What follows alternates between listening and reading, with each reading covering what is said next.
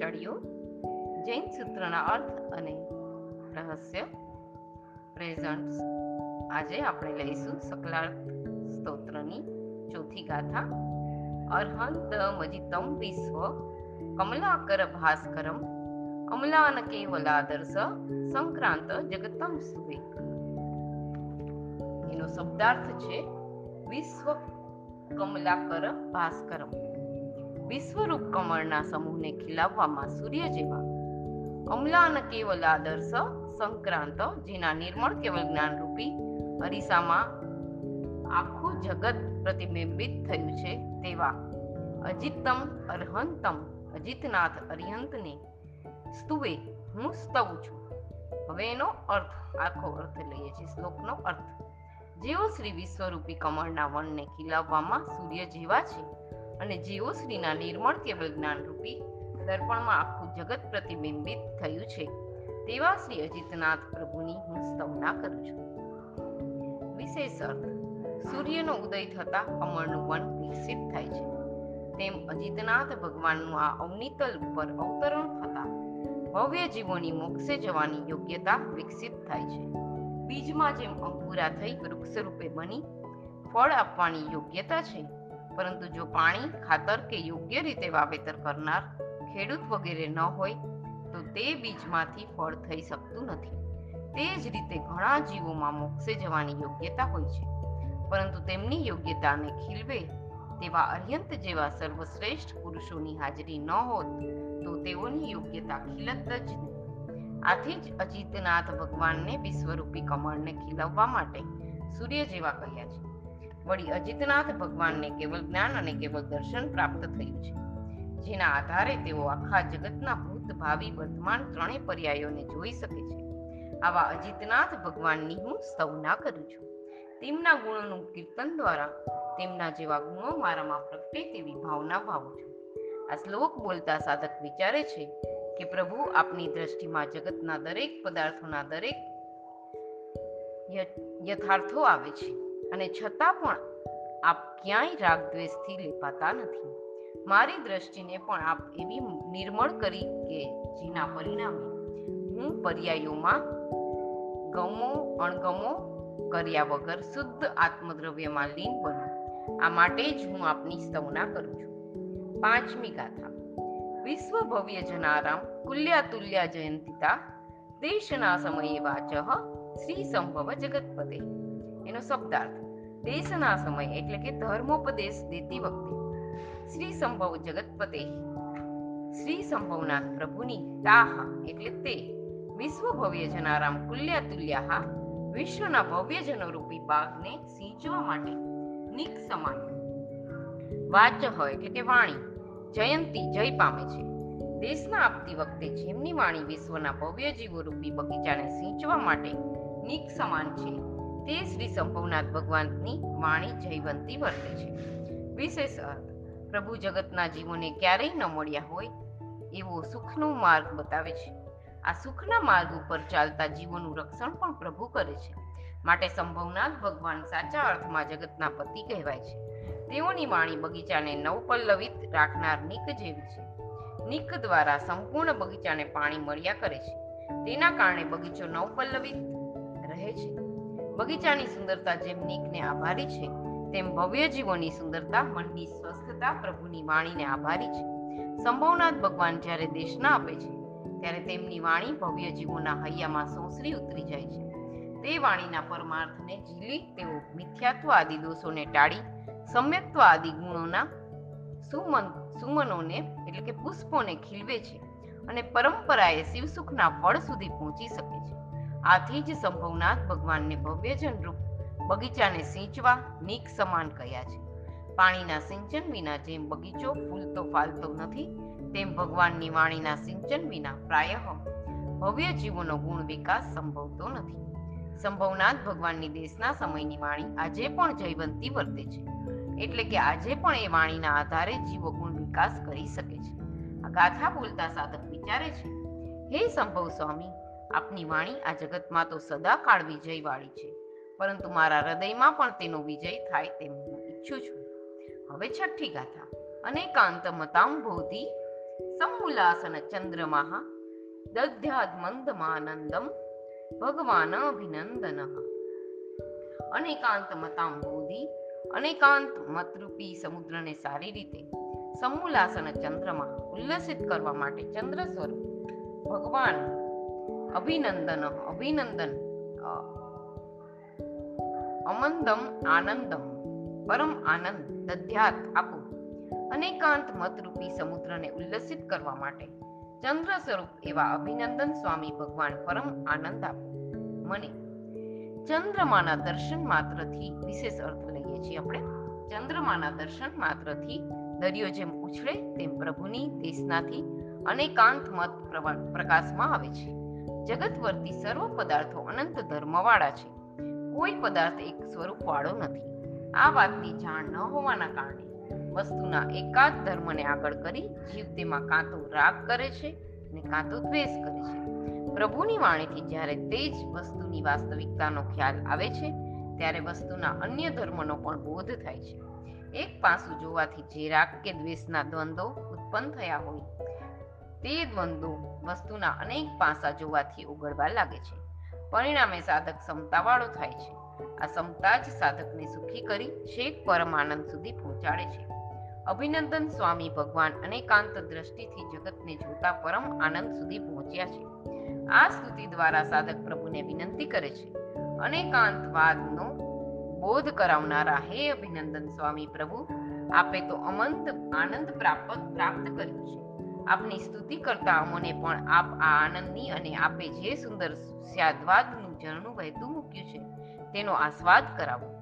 દ્યુસત કિરીટ સાણાગ્રો તેજિતાંદ્રી નખાવલી ભગવાન સુમતિ સ્વામી તનોત્વભિમતા નિવહ દ્યુસત કિરીટ સાણાગ્ર ઉત્તેજિત અંધી નખાવલી દેવોના મુકુટ રૂપી શરણા, શરણના અગ્રભાગથી, જેમના પગની નખ પંક્તિઓ ચકચકિત થયેલી છે ભગવાન સુમતી સ્વામી, શ્રી સુમતીનાથ ભગવાન, વહ તમને તમારા અભિમતાની એટલે કે મનોવાંછિત તનોતુ આપો વિસ્તાર. તેઓના મુકુટરૂપી સર, શરણના અગ્રભાગથી જેમના ચરણના નખોનો પંક્તિઓ ચકચકિત થયેલી છે, તે ભગવાન સુમતી સ્વામી તમને મનોવાંછિત આપો. સુમતીનાથ ભગવાનનું શરીર સ્વયં જ અદ્વિતીય સૌંદર્ય વાળું છે. તેમાંય પ્રભુ જ્યારે સંવસરણમાં બિરાજમાન હોય, મુગટબદ્ધ દેવતાઓ જ્યારે તેમના ચરણમાં મસ્તક ઢાળી પ્રણામ કરતા હોય, ત્યારે તેમના મુગટમાં રહેલા મણિના કિરણો પ્રભુના પગના નખો ઉપર પડતા હોય છે. ત્યારે તે પગના નખો વધુ તેજસ્વી બને છે. આ દ્રશ્યને માન સપટ ઉપર ઉપસ્થિત કરી આશીર્વાદાત્મક મંગલાચરણ કરતા ગ્રંથકાર કહે છે કે આવા તેજસ્વી નખવાળા શ્રી સુમતીનાથ ભગવાન. તમને મનોવાંછિત આપો. આ ગાથા બોલતા સાધક દેદીપ્યમાન નખોની શ્રેણીવાળા શ્રી સુમતીનાથ ભગવાનને સ્મૃતિપટ પર સ્થાપન કરી બે હાથ જોડી નતમસ્તકે પ્રાર્થના કરતા કહે છે, હે નાથ, આધ્યાત્મિક ક્ષેત્રે અમે તો સર્વથા અબુધ છીએ. આ ક્ષેત્ર કેમ ચાલવું? તે માટે શું માંગવું, શું વિચારવું? તેની અમને કાંઈ સમજ પડતી નથી. માટે, હે પ્રભુ, આપ આ ક્ષેત્રમાં આગળ વધવા માટેના અમારા મનોરથો વિસ્તાર. હવે આઠમી ગાથા, પદ્મ પ્રભો પ્રભો દેહ ભાસ પુષ્ણંતુ શ્રિયમ અંતરગારી મથને કોપાટોપાદી દિવારુણા. અંતરગારી મથને અંતરના શત્રુઓનો નાશ કરવામાં કોપાટોપાત ક્રોધના આવેશથી ઈવહ જાણે અરુણા લાલ રંગની થઈ ગઈ હોય તેવી પદ્મપ્રભ પ્રભો શ્રી પદ્મપ્રભ સ્વામીની દેહભાસ કાયાની કાંતિ વહ તમારી શ્રીયમ લક્ષ્મીને પુષ્ણંતુ પુષ્ટ કરો અંતરંગ શત્રુઓનો નાશ કરવા માટે ક્રોધનો આવેશથી જેમના શરીરની કાંતિ જાણે લાલ ન થઈ ગઈ હોય, તેવા શ્રી પદ્મપ્રભ સ્વામી તમારી લક્ષ્મીને પુષ્ટ કરો. પદ્મપ્રભ સ્વામીના શરીરનો વર્ણ લાલ છે. ગ્રંથકાર શ્રી તે શરીરની લાલા સંબંધી ઉત્પ્રેક્ષા કરતા જણાવે છે કે અનાદિકાળથી આત્મા ઉપર અડ્ડો જમાવીને બેઠેલા કામ ક્રોધાદી અંતરંગ શત્રુઓનું મંથન કરવા માટે પ્રભુએ જે ક્રોધ કર્યો તે ક્રોધથી પ્રભુ લાલચોળ થઈ ગયા છે.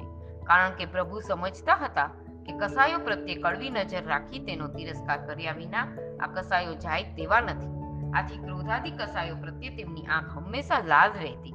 કવિએ તે કલ્પનાને આગળ વધારતા જણાવ્યું છે કે ક્રોધના આવેશથી પ્રભુનું આખું શરીર લાલ થઈ ગયું છે. આમ દુનિયાના પદાર્થો પ્રત્યે પરમ ઉદાસીન રહેનારા, પરમ સમતામાં ઝીલનારા, પ્રભુ કસાયો પ્રત્યે અત્યંત કોપાયમાન રહેતા હતા.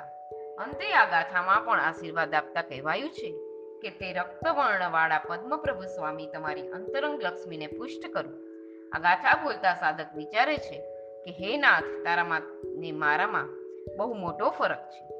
તું આત્મિક ગુણ સંપત્તિ મેળવવા માટે ક્રોધાદી ઉપર ક્રોધ કરી લાલચોળ થઈ ગયો છે. જ્યારે હું ભૌગોલિક સુખો માણવા માટે જે વિઘ્ન કરે તેની ઉપર ક્રોધ કરી લાલચોળ થાઉં છું. પ્રભુ, એવા આશીષ આપો કે હું ભૌતિક સુખની લાલસા ઉપર ક્રોધ કરી આપના માર્ગે ચાલું. હવે નવમી ગાથા. શ્રી સુપાર્શ્વ જિનેન્દ્રાય મહેન્દ્ર મહિતાંદ્રયે નમશ્ચતુર્વર્ણ સંઘ ગગના ભોગ ભાસ્વતે. ચતુર્વર્ણ સંઘ ગગના ભોગ ભાસ્વતી ચતુર્વિધ સંઘરૂપી, આકાશ મંડળમાં સૂર્ય સમાન, મહેન્દ્ર મહિતાંદ્રએ મોટા ઇન્દ્રથી પૂજાયેલા ચરણવાળા, શ્રી સુપાર્શ જિનેન્દ્રાય, શ્રી સુપાર્શ ભગવાનને સુપાર્શનાથ ભગવાનને નમઃ, નમસ્કાર, હો. શ્લોકનો અર્થ, ચતુર્વિધ સંગરૂપી આકાશ મંડળમાં સૂર્ય સમાન અને મોટા ઇન્દ્રોથી પૂજાયેલા ચરણવાળા શ્રી સુપાર્શનાથ ભગવાનને નમસ્કાર, હો. સૂર્યનો પ્રકાશ થતા આકાશમાંથી અંધકાર દૂર થઈ જાય છે અને ચોમેર પ્રકાશ પથરાઈ જાય છે. આ પ્રકાશમાં જગતના લોકો સુયોગ્ય કાર્ય કરી શકે છે. તેની જેમ સાધુ સાધ્વી, શ્રાવક, શ્રાવિકારૂપ, ચતુર્વિધ સંગરૂપ જે આકાશ છે, તેમાં સુપાર્શનાથ પ્રભુનું અવતરણ થતા અજ્ઞાનરૂપી અંધકાર દૂર થઈ જાય છે. અને શ્રી સંઘમાં ચોમેર જ્ઞાનનો જ્ઞાનનો સૂર્ય જ્ઞાનનો પ્રકાશ પથરાઈ જાય છે. આ પ્રકાશના આધારે શ્રી સંઘ આત્મહિતના માર્ગે આગળ વધી છેક મોક્ષના પરમ સુખ સુધી પહોંચી શકે છે. વળી જેઓ મહાબુદ્ધિશાળી છે અને ઉત્તમ વૃદ્ધિવાળા છે, તેવા દેવોનો ઇન્દ્રો પણ પ્રભુ આગળ પોતાની જાતને અને પોતાની વૃદ્ધિને તણકલા જેવી માને છે અને તેથી તેઓ તેને છોડીને પ્રભુને પૂજે છે, પ્રભુની ઉપાસના કરે છે. દેવો જેમને પૂજે છે તેવા સુપાર્શ્વનાથ પ્રભુને મારા નમસ્કાર હો. આવું કહી સાધક આ ગાથા બોલતા વિચારે છે. હે દેવાદિદેવ ચતુર્વેદ સંઘને આપ જ્ઞાનરૂપી તેજથી તેજસ્વી બનાવો છો. છતાં ઘુવડ જેવો હું આજ સુધી ને તેજને ઝીલવા માટે અસમને રહ્યો છું. અસમર્થ રહ્યો છું. આપને નમસ્કાર કરી પ્રાર્થના કરું છું કે મોહરાજાની હારીને મંદ પડી ગયેલી મારી ચેતનાને આપ આપના તેજથી સજીવન કરો. દસમી ગાથા ચંદ્ર પ્રભ પ્રભુ ચંદ્ર મરીચ નીચે યોજ્વલા મૂર્તિર્મૂર્ત સ્થિત ધ્યાન નિર્મિતેવ શ્રીયેસ્તુવઃ ચંદ્ર મરીચી નીચ યોજ્વલા ચંદ્રના કિરણોના સમૂહ જેવી શ્વેત મૂર્ત સ્થિત ધ્યાન નિર્મિતા ઇવ જાણે મૂર્ત થયેલા શુક્લ ધ્યાનથી બનાવી હોય એવી ચંદ્રપ્રભ પ્રભોહ શ્રી ચંદ્રપ્રભ સ્વામીની મૂર્તિ મૂર્તિ એટલે કાયા વહ તમારી શ્રીએ એટલે કે લક્ષ્મી માટે અસ્તુ થાવ ચંદ્રના કિરણોના સમૂહ જેવી શ્વેત અને જાણે સાક્ષાત શુકલ ધ્યાનથી બનાવી ન હોય તેવી શ્રી ચંદ્રપ્રભુ સ્વામીની મૂર્તિ તમારી લક્ષ્મીની વૃદ્ધિ કરનારી હો. વિશેષ ચંદ્રપ્રભુ સ્વામીના શરીરનો વર્ણ શ્વેત છે. આ શ્વેત વર્ણ સામાન્ય નથી, પરંતુ ચંદ્રના કિરણો જેવો અત્યંત ઉજ્જવળ અને દેદીપ્યમાન છે. ઉજ્જવળ વર્ણવાળા આવા પ્રભુ તમારી લક્ષ્મી માટે થાઓ. આ શબ્દ પ્રયોગ દ્વારા સ્તુતિકાર પોતાની ઉમદા ભાવનાને વ્યક્ત કરતા જાણે કહી રહ્યા છે કે હું પ્રભુનું ધ્યાન કરું છું. માટે મને તો કેવલ જ્ઞાનાદી લક્ષ્મી પ્રાપ્ત થવાની જ છે. પરંતુ મારા સિવાય પણ જેઓ આ પ્રભુનું ધ્યાન કરે છે, તેમનું પણ કલ્યાણ થાવું તેઓ પણ ગુણથી સમૃદ્ધ બનતા બનતા કેવલ જ્ઞાનરૂપી લક્ષ્મીને પ્રાપ્ત કરો. આ ગાથા બોલતા સાધક વિચારે છે, હે પ્રભુ, આપ તો સુકલ ધ્યાનની સાક્ષાત મૂર્તિ જેવા છો. જ્યારે હું સતત આર્તા અને રુદ્ર ધ્યાનમાં ડૂબેલો રહું છું, પ્રભુ, ક્યારે આ દુર્ધ્યાનમાંથી મારો ઉદ્ધાર થશે અને ક્યારે હું નિર્મળ ધર્મ ધ્યાન અને શુક્લ ધ્યાનની શ્રેણીઓ ચડીશ? અગિયારમી ગાથા. કરામલક વદ વિશ્વ, કલયન કેવલ શ્રીયા, અચિત્ય મહાત્મય નિધિ, સુવિધિર બોધયે સ્તુહ કેવલ શ્રીયા, કેવલ જ્ઞાનની લક્ષ્મીથી વિશ્વમ વિશ્વની કરામલકવત હાથમાં રહેલા જળબિંદુની આમળાની માફક સ્પષ્ટ કલયન જોઈ રહેલા, જાણી રહેલા, અચિંત્ય મહાત્મય નિધિ, કલ્પનાતીત પ્રભાવના ભંડાર, સુવિધિ, શ્રી સુવિધિનાથ પ્રભુ, વહ તમારા બોધયે બોધિ માટે અસ્તુ થાઓ. હવે અર્થ, જે કેવળ જ્ઞાનની સંપત્તિ વડે હાથમાં રહેલા આમળાની જેમ કે જળના બિંદુની જેમ આખા જગતને સ્પષ્ટ જોઈ રહ્યા છે, તથા જે કલ્પનાતીત પ્રભાવના ભંડાર છે તે સુવિધિનાથ પ્રભુ તમને સમ્યક્ત્વની પ્રાપ્તિ કરાવનારા થાઓ. વિશેષ શુક્લ ધ્યાન ઉપર આરૂઢ થઈ, ક્ષપક શ્રેણીના માર્ગે પ્રભુ જેમ જેમ આગળ વધે છે, તેમ તેમ ઘનઘાતી કર્મોનો નાશ થતો જાય છે. તેરમા ગુણ સ્થાનકે પ્રભુ ચારે ઘાતી કર્મોનો સમૂલ નાશ કરે છે અને કેવળ જ્ઞાન પામે છે. કેવળ જ્ઞાનના પ્રકાશમાં તેઓ શ્રી હાથમાં રહેલા આમળાની જેમ કે પાણીના બિંદુની જેમ સમસ્ત ચરાચર જગતને સ્પષ્ટ જોઈ શકે છે અને જાણી શકે છે. અનંત શક્તિના સ્વામી એવા પ્રભુનું મહાત્મય ન ચિંતવી શકાય તેવું હોય છે. અનંત લબ્ધિઓ, અનંત સિદ્ધિઓ પ્રભુ પાસે હોવા છતાં તેઓ ક્યારેય તેનો ઉપયોગ કરતા નથી. સ્વભાવમાં સ્થિ- સ્થિત પ્રભુ તો માત્ર પોતાના કર્માનુસાર સહજ રીતે જ પ્રવર્તે છે. સામાન્ય જનની જેમ પ્રભુને જ્ઞાન મેળવવા કે સમૃદ્ધ થવા કોઈ પ્રયત્ન કરવો પડતો નથી. છતાં તેમના જ્ઞાન અને તેમની વૃદ્ધિનો કોઈ પાર નથી હોતો. અચિંત્ય મહાત્મય વાળા આ પ્રભુ તમોને બુદ્ધિ આપનારા થાઓ. સ્તવકાર શ્રી એવી વિશિષ્ટ ભાવના વ્યક્ત કરે છે કે આ પ્રભુના પ્રભાવથી મને તો સમ્યક દર્શન આદિ ગુણો પ્રાપ્ત થાય, પરંતુ જેઓ આ પ્રભુને ભાવથી ભજે છે, તેઓને પણ બોધિ આદિની પ્રાપ્તિ થાઓ. આ ગાથા બોલતા સાધક વિચારે છે, હે પ્રભુ, મારી પાસે આપ જેવું જ્ઞાન નથી આપ જેવી અંતરંગ બાહ્ય શક્તિ અને સમૃદ્ધિ પણ નથી. છતાં, આપ જેવા પરમ આનંદને પામવાની તીવ્ર ઈચ્છા છે, હે નાથ, એકમાત્ર સમ્યક દર્શન પ્રાપ્ત થઈ જશે, તો આ બધું મારા માટે સુલભ બની જશે. મારે, હે દેવ, આપ મને બુદ્ધિ આપો. હવે બારમી ગાથા લઈએ છીએ. સ્ત- સત્વાનામ પરમાનંદ કંદોદ ભેદન વામૃદ સ્યાદ્વાદ્યા મૃત નિશ્યંતિ શીતલઃ પાતુ ભોજિનઃ સત્વાનામ એટલે કે જીવોના પરમાનંદ કંદોદ ભેદન વામુદઃ પરમાનંદ સ્વરૂપ કંદને પ્રગટાવવા માટે નવા મેઘ સ્વરૂપ સ્યાદ્વાદ્ય અમૃત નિશ્યંતિ સ્યાદવાદ રૂપ અમૃતને વર્ષાવનારા શીતલજી શ્રી શીતલનાથ ભગવાન વહ તમારું પાતું એટલે કે રક્ષણ કરો જીવોમાં પરમાનંદના કંદને પ્રગટાવવા માટે નવા મેઘ સ્વરૂપ તથા સ્યાદવાદ રૂપ અમૃતને વરસાવનારા શ્રી શીતલનાથ ભગવાન તમારું રક્ષણ કરો. ઉનાળાની ગરમીથી તપેલા જીવને ટાઢક આપનારા તથા સુકાઈ ગયેલી ભૂમિને ભીંજવીને નવપલ્લવિત કરનાર વર્ષા ઋતુના પ્રથમ વરસાદને નવીન મેઘ કહેવાય છે. નવીન મેઘની જેમ શ્રી શીતલનાથ ભગવાન પણ કસાયોની આગથી સંતપ્ત હૃદય ભૂમિને પોતાની વાણીના પાણી દ્વારા ભીંજવે છે તથા મિથ્યાત્વ અને અજ્ઞાનથી ઉખર જેવી બની ગયેલી ચિત્તભૂમિને સમ્યક જ્ઞાન, સમ્યક દર્શન અને સમ્યક ચારિત્ર તથા ક્ષમાદિ ગુણોના અંકુરાથી અંકુરિત કરી જીવને ઉત્તરોત્તર આત્મિક વિકાસ દ્વારા છેક પરમાનંદ સુધી પહોંચાડે છે. આથી જ શીતલનાથ ભગવાન ભવ્ય પ્રાણીઓ માટે પરમાનંદના મેઘ સમાન છે. વળી શીતલનાથ ભગવાન પ્રભુ સ્યાદવાદ રૂપી અમૃતને વહાવનારા ઝરણા જેવા છે.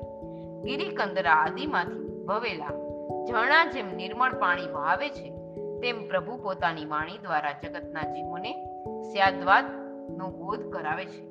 સ્યાદવાદ જેઓ સમજતા નથી તેવા જીવો જ રાગાદી કસાયોથી સતત ઘાયલ થાય છે. જેઓ સ્વાદ સ્યાદવાદને યથાર્થ જાણે છે અને જેઓની વિચારસરણી તેના પ્રભાવ હેઠળ જ ચાલે છે તેઓમાં સમતા, ઉદાસીનતા આદિ ગુણો સહજપણે પ્રગટે છે અને રાગાદીની પીડા વિના તેઓ અમરપણાને પ્રાપ્ત કરી શકે છે. આથી ગ્રંથકાર શ્રી અહીં ભાવના વ્યક્ત કરે છે કે પરમાનંદને પ્રગટાવનારા અને સ્યાદવાદ અમૃતને વહાવનારા શીતલનાથ સ્વામી તમારું રક્ષણ કરો. કસાયોની આગમાં ફસાયેલા અને એકાંતવાદમાં અટવાયેલા તમને બચાવો. આ ગાથા બોલતા સાધક વિચારે છે, મારા પ્રભુ તો કરુણાના ભંડાર છે. પરંતુ આ સત્વકાર શ્રીજીની પણ હૃદયની વિશાળતા કેવી છે, તેઓ શ્રી પણ અમોને દુઃખથી મુક્ત કરી, સુખી થવાની તથા એકાંતમાં અટવાતા અમોને અનેકાંતના માર્ગે લઈ જવા પ્રભુને પ્રાર્થના કરે છે. તેરમી ગાથા. ભવરોગાર્ત જંતુ નામ મગદંકાર દર્શન નિહ શ્રેયસ શ્રીરમણ શ્રેયાંશ શ્રેયસે સ્તુવ ભવરોગાર્ત જંતુ નામ સંસાર રૂપી રોગથી પીડિત જીવો માટે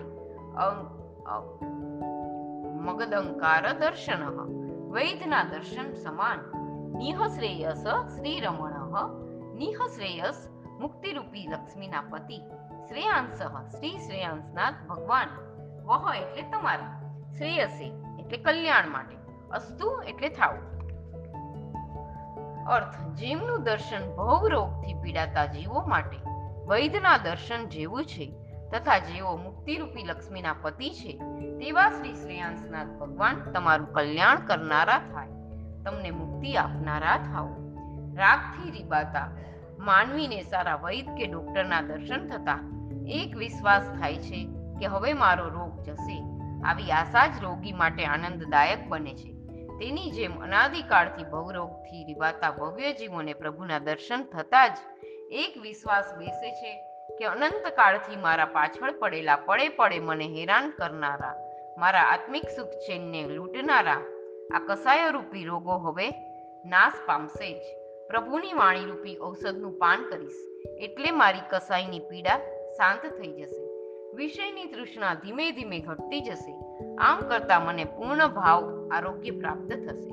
રોગીને જેમ વૈદનું દર્શન આહલાદક બને તેમ આવી આશાવાળા સાધકને માટે પ્રભુનું દર્શન આહલાદક બને છે. વળી શ્રેયાંશનાથ પ્રભુ મુક્તિરૂપી લક્ષ્મીના પતિ છે. સ્ત્રીના સુખને જે માણે છે, માણી શકે છે, તેને તે સ્ત્રીનો પતિ કહેવાય છે. પ્રભુ પણ મુક્તિની લક્ષ્મી સ્વરૂપ કેવળ જ્ઞાન, કેવળ દર્શન, અનંત વીર્ય તથા સ્વભાવનું પૂર્ણ સુખ ભોગવે છે. માટે તેઓ શ્રી મોક્ષ લક્ષ્મીના પતિ કહેવાય છે. આવા શ્રેયાંશનાથ પ્રભુ તમારા શ્રેય માટે થાઓ. એવા આશીર્વચન દ્વારા ગ્રંથકાર શ્રી એવી ભાવના વ્યક્ત કરે છે કે પ્રભુ આપણા ભવરોગને દૂર કરે અને આપણને પણ આત્માનું પરમ સુખ પ્રાપ્ત કરાવે. અહીં એટલું ખાસ યાદ રાખવું કે સુવૈદનું દર્શન દરેક દર્દીને આનંદ આપતું નથી, પરંતુ જેને પોતાના રોગનું ભાન હોય અને આ વૈદ જ મારા રોગને મટાડી શકે તેવા છે, એવું જ્ઞાન હોય છે તેવા જ દર્દીને આનંદ આપે છે. તે જ રીતે જે વ્યક્તિને હું આ સંસારમાં અનંત કાળથી ભટકું છું કસાયો રૂપ રોગોના કારણે જ હું વિવિધ પીડાઓને ભોગવું છું. તેવું જ્ઞાન હોય અને જેઓને આ રોગથી મુક્ત થવાની ભાવના હોય, તેવા જીવો માટે જ પ્રભુનું દર્શન આનંદદાયક બને છે. અન્ય માટે નહીં. આ ગાથા બોલતા સાધક વિચારે છે, ઔષધદાયક હે પ્રભુ, ભયંકર ભાવ રોગનો નાશ કરવા માટે આપ વૈધ છો. પરંતુ આ મને તો ભાન જ નથી, હે સ્વામી?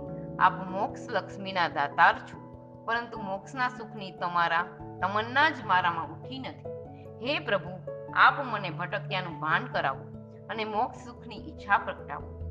ચૌદમી ગાથા, વિશ્વોપકાર કી ભૂત, તીર્થકૃત કર્મ નિર્મિતિ, સુરાસુર નરે પૂજ્યો વાસુ પૂજ્ય પુનાતુવ. વિશ્વ પર મહાન ઉપકાર કરનાર એવા તીર્થ વિશ્વોપકાર કી ભૂત એટલે વિશ્વ પર ઉપકાર કરનારા. તીર્થકૃત કર્મ નિર્મિતિ એટલે તીર્થંકર નામ કર્મ બાંધનાર. સુરાસુર નરે પૂજ્ય. સુરો અસુરો અને મનુષ્ય વડે પૂજવા યોગ્ય. વાસુ પૂજ્ય શ્રી વાસુ પૂજ્ય સ્વામી, વહ તમને પુનાતુ એટલે કે પવિત્ર કરો. વિશ્વ પર મહાન ઉપકાર કરનાર એવા તીર્થંકર નામ કર્મને બાંધનારા તથા દેવતાઓ, દાનવો અને મનુષ્ય વડે પૂજવા યોગ્ય એવા શ્રી વાસુ પૂજ્ય સ્વામી તમને પવિત્ર કરો. ઘનઘાતી કર્મના ક્ષયથી કેવળ જ્ઞાનની પ્રાપ્તિની સાથે જ તીર્થંકર નામ કર્મના વિપાકો દઈને અનુભવતા પરમાત્મા ચોત્રીસ અતિશયો અષ્ટ પ્રાતિહાર્ય વાણીના પાંત્રીસ ગુણો વગેરેથી શોભાયમાન થાય છે. સંવસરણમાં બિરાજી ભવ્ય જીવોને ઉપદેશ આપે છે. તે ઉપદેશ અનેક ભવ્ય જીવો માટે આકર્ષણનું કારણ બને છે. આ જ કર્મના ઉદયથી પરમાત્મા તીર્થની સ્થાપના કરે છે. તે તીર્થનું અવલંબન લઈ આજ સુધી અનેક જીવો દુઃખથી મુક્ત થઈ પરમ સુખને પામ્યા છે. સમ્યક દર્શન પ્રાપ્ત થયા પછી પરમાત્માનો જીવ સ્પષ્ટપણે સમજી શકે છે કે સુખની ઈચ્છાવાળા પણ જગતના જીવો દુઃખી છે. જગતના આ જીવોને દુઃખી જોઈ પરમાત્માને તેઓને દુઃખથી મુક્ત કરવાની અતિ ઉમદાવાળા ઉમદા ભાવના જાગે છે. દુઃખ મુક્તિનો ઉપાય જૈન શાસનમાં સમાયેલો હોવાથી પ્રભુના હૈયામાં સર્વ જીવોને શાસનના રસી બનાવવાની ભાવના ઉત્પન્ન થાય છે. આ શુભ ભાવનાઓના પ્રતાપે તેઓ તીર્થંકર નામ કર્મનો બંધ કરે છે. અંતિમ ભવથી ત્રીજા ભવમાં તેઓ આ કર્મની નિકાચના કરે છે.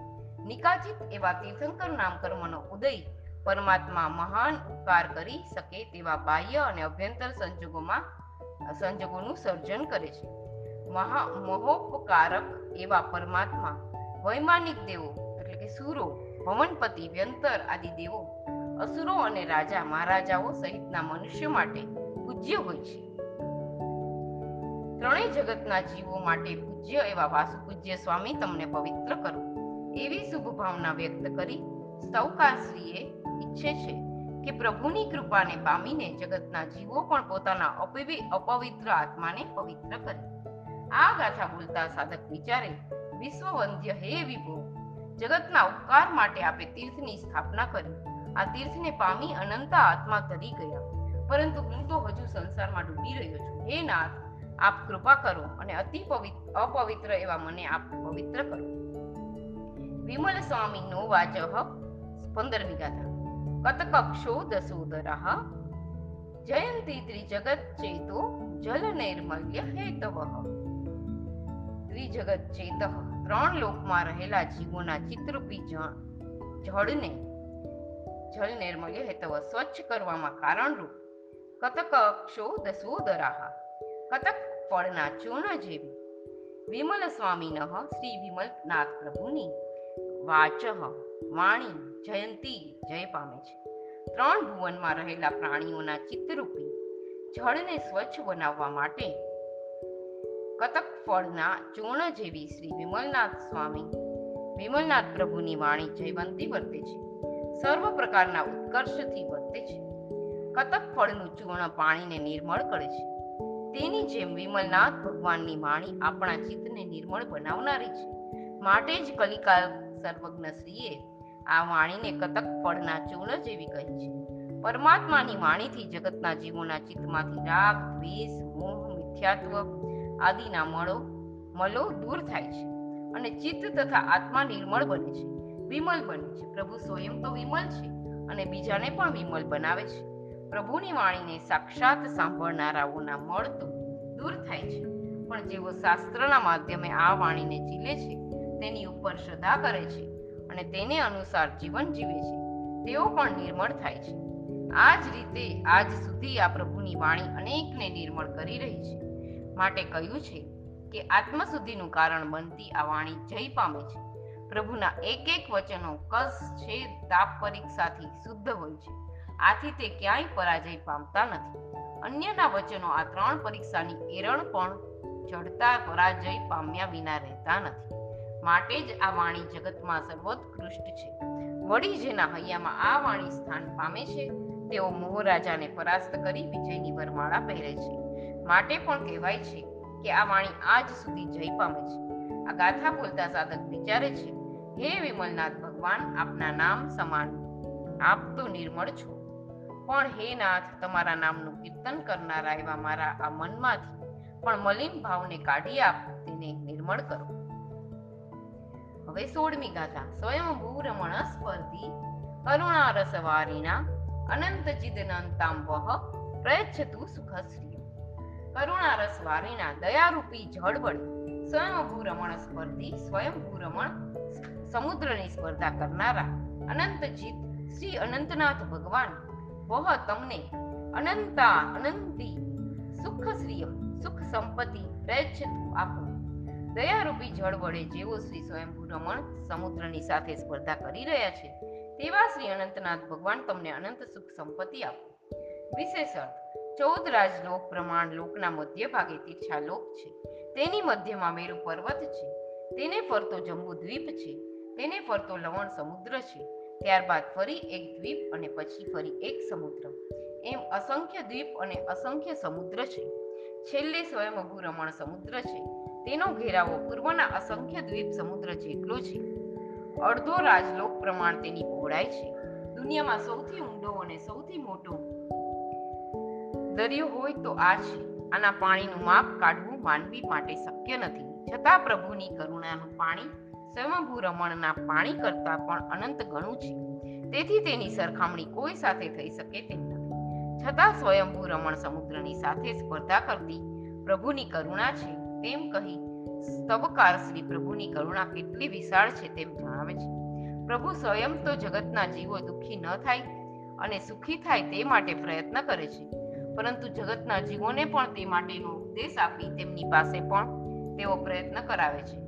આ રીતે પ્રભુની કરુણા ચૌદ રાજલોકમાં રહેતા અનંતા જીવો પ્રત્યે હોય.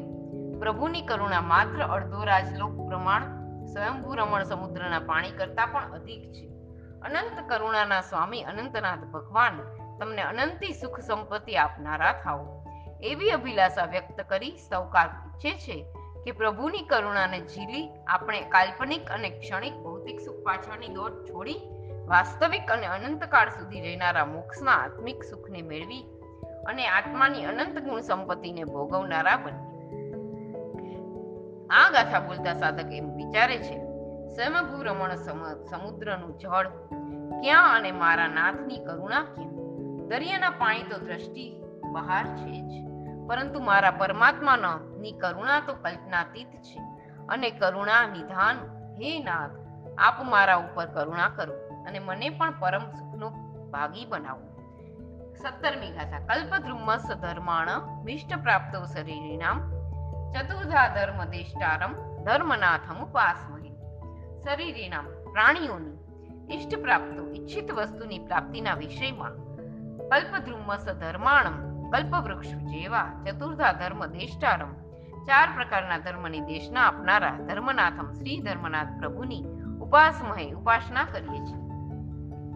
પ્રાણીઓને ઈચ્છિત વસ્તુ મેળવી આપવામાં કલ્પવૃક્ષ જેવા અને દાનાદિ ભેદથી ચાર પ્રકારની ધર્મદેશના આપનારા શ્રી ધર્મનાથ પ્રભુની અમે ઉપાસના કરીએ છીએ. અકર્મ ભૂમિના માં સદૈવ અને કર્મભૂમિમાં જ્યારે યુગલિક કાળ વર્તતો હોય ત્યારે દેવ અધિષ્ઠિત કલ્પવૃક્ષ થાય છે. આ વૃક્ષો તે ક્ષેત્રના માનવીઓને તેમની મનોવાંછિત વસ્તુઓ અર્પણ કરે છે. ઈચ્છિતને આપવામાં શ્રી ધર્મનાથ પ્રભુ પણ કલ્પવૃક્ષ જેવા જ છે. જેઓ તેમની શ્રદ્ધાપૂર્વક અનન્ય ભાવે ભક્તિ કરે છે. તેમને ચિંતન, મનન કે ધ્યાન કરે છે. તેઓને શ્રેષ્ઠ કક્ષાના ભૌતિક સુખ તો મળે જ છે. પણ સાથોસાથ ઉત્કૃષ્ટ આધ્યાત્મિક સુખ પણ મળ્યા વિના રહેતું નથી. જગતના જીવો આહાર, ભય, મૈથુન અને પરિગ્રહ એમ ચાર પ્રકારની સંજ્ઞાથી પીડાય છે અને આ સંજ્ઞાઓ જ તેમના દુઃખનું મૂળ કારણ છે. તેથી તેઓ શ્રીએ ચાર પ્રકારની સંજ્ઞાનો નાશ કરવા દાનાદી ચાર પ્રકારના ધર્મનો ઉપદેશ આપ્યો. દાન ધર્મ પરિગ્રહ સંજ્ઞાનો નાશ કરે છે. શીલ ધર્મ મૈથુન સંજ્ઞાનો ઉપર પ્રહાર કરે છે. તપ ધર્મ આહાર સંજ્ઞાને શિથિલ કરે છે. તો ભાવ ધર્મ ભય સંજ્ઞાના મૂળિયાને હચમચાવી દે છે. આ ચાર પ્રકારના ધર્મનો ઉપદેશ સાંભળી તેના પ્રમાણે પોતાની વૃત્તિ અને પ્રવૃત્તિનું પરિવર્તન કરી અનંતા જીવો મહા આનંદ રૂપ મોક્ષને પામ્યા છે. પામે છે અને પામશે. ઈચ્છિતને આપનારા અને ચાર પ્રકારના ધર્મને બતાવનારા ધર્મનાથ ભગવાનની અમે ઉપાસના કરીએ છીએ. એવું કહી સાધક જણાવે છે કે તે કોઈ પણ પ્રકારની ભૌતિક આશંસા વિના અનન્ય ભાવે પ્રભુની ભક્તિ કરે છે. કલ્પવૃક્ષ તો અમુક કાળમાં અને અમુક સ્થાનમાં જ હોય છે. જ્યારે મારા પ્રભુ તો હર પડે, હર ક્ષણે મારી સાથે રહી શકે છે. કલ્પવૃક્ષ તો માંગે તેને પોતાની મર્યાદા પ્રમાણે આપે છે. જ્યારે મારા પ્રભુ તો માંગ્યા વિના અપાર સુખ આપે છે. આવા પ્રભુની સેવા કરી હું પરમાનંદને પામું છું. અઢારમી ગાથા, સુધા સોદર વાક જ્યોત્સના, નિર્મલીકૃત દિગ્મુખ, મૃગલક્ષ્મા તમઃ શાંતિ, શાંતિનાથ જીનોસ્તુવ સુધા સોદર વાગ જ્યોત્સના અમૃત જેવી વાણી રૂપી ચંદિકા વડે નિર્મલીકૃત દિગ્મુખ દિશાઓના મુખને ઉજ્જવળ કરનાર મૃગલક્ષ્મા હરણના લાંછનવાળા શાંતિનાથ જીન શ્રી શાંતિનાથ ભગવાન વહ તમારા તમહ શાંતયે અજ્ઞાનના નિવારણ માટે અસ્તુ થાઓ. અમૃત જેવી ધર્મદેશના રૂપ ચંદિકા દ્વારા દિશાઓના મુખને ઉજ્જવળ કરનાર તથા હરણના લંચનને ધારણ કરનાર શ્રી શાંતિનાથ ભગવાન તમારા અજ્ઞાનને દૂર કરનારા થાઓ. શ્રી શાંતિનાથ ભગવાનની અમૃત જેવી વાણી સર્વ દિશાઓમાં રહેલા જીવોના અજ્ઞાનના અંધારાને ઉલેચી તેમને જ્ઞાનના પ્રકાશથી ઉજ્જવળ બનાવે છે. અનાદિકાળથી હિત અહિતનું જ્ઞાન ન હોવાના કારણે જીવો સંસારમાં ભટક્યા કરે છે. જગતમાં કયા પદાર્થો ભય છે, કયા ઉપાધિ છે, કયા સુખકારક છે અને કયા દુઃખકારક છે એ વિષયમાં અજ્ઞાન અને વિપર્યાસ હોવાથી જીવો સુખ માટે સતત મહેનત કરવા છતાં પણ દુઃખી જ થાય છે. પરમાત્માની વાણી જીવોમાં વિવેક પ્રગટાવે છે. જેના પ્રભાવે જીવો જગતની વાસ્તવિકતાનો બોધ કરી સુખની દિશામાં આગળ વધી શકે છે. સર્વ તીર્થંકર પરમાત્માનો દેહ એક એક હજાર આઠ લક્ષણોથી યુક્ત હોય છે. તેમાં એક લક્ષણ દરેક પ્રભુમાં વિશિષ્ટ હોય છે. શાંતિનાથ પ્રભુના દેહ ઉપર મુખ્યપણે હરણનું લંચન વર્તે છે. આવા શાંતિનાથ પ્રભુ તમારા અજ્ઞાનની શાંતિ માટે થાઓ. આવું કહી સૌકાશ્રી એવી અભિલાષા વ્યક્ત કરે છે કે અજ્ઞાનને કારણે સતત સંતૃપ્ત અને ચિંતિત રહેતું આપણું હૈયું પ્રભુના વચનનું અમીપાન કરવા દ્વારા શાંત થાય. સમ્ય જ્ઞાન દ્વારા આપણી માનસિક અને આધ્યાત્મિક અશાંતિ દૂર થાય. હે પ્રભુ, આપ અજ્ઞાનના અંધારાને દૂર કરો. સર્વત્ર સર્વત્ર પ્રકાશ પાથરી રહ્યા છો. પરંતુ હું વિવેકની આંખો બંધ કરી બેઠો છું, તો આપનો પ્રકાશ મને કેવી રીતે દેખાશે? આપ મારા નયનો ઉઘાડો, મારામાં વિવેક પ્રગટાવો. અહીં આપણે અઢાર ગાથા પૂરી કરી છે. હવે પછીની ગાથા પછી લઈએ છીએ. જીનાગના વિરુદ્ધ કંઈ પણ બોલાયું હોય તો મિચ્છામી દુક્કડમ પ્રણામ અસ્તુ.